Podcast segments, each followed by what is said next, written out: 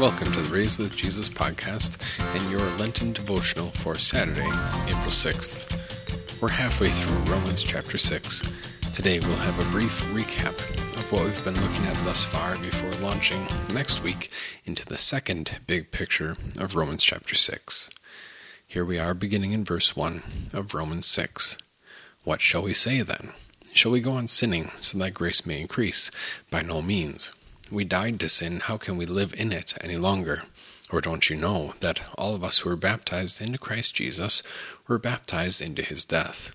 We are therefore buried with him through baptism into death, in order that just as Christ was raised from the dead through the glory of the Father, we too may live a new life. If we have been united with him like this in his death, we will certainly also be united with him in his resurrection. For we know that our old self was crucified with him, so that the body of sin might be done away with, that we should no longer be slaves to sin, because anyone who has died has been freed from sin. Now, if we died with Christ, we believe that we will also live with him. For we know that since Christ was raised from the dead, he cannot die again.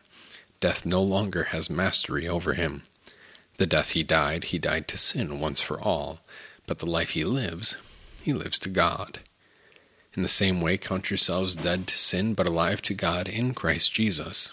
Therefore, do not let sin reign in your mortal body, so that you obey its evil desires.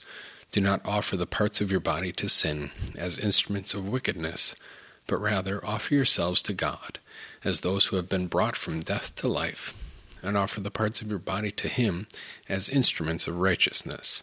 For sin shall not be your master because you are not under law, but under grace.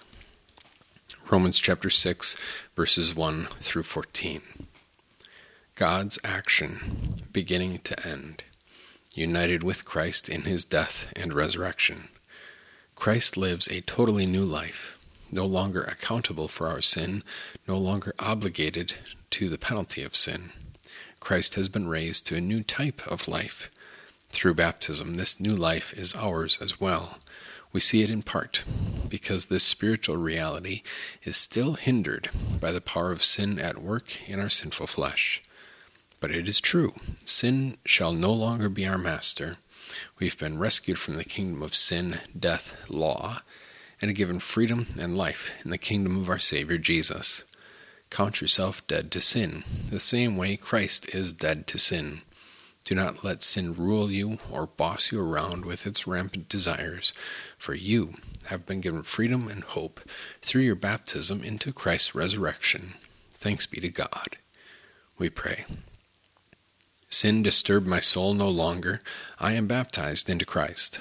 I have comfort even stronger, Jesus' cleansing sacrifice. Should a guilty conscience seize me, since my baptism did release me in a dear forgiving flood, sprinkling me with Jesus' blood. Lord, remind me that I am dead to sin and living for you in Christ. Amen. From Christian Worship Supplement number 737, God's Own Child, I gladly say it, verse 2. God bless your day.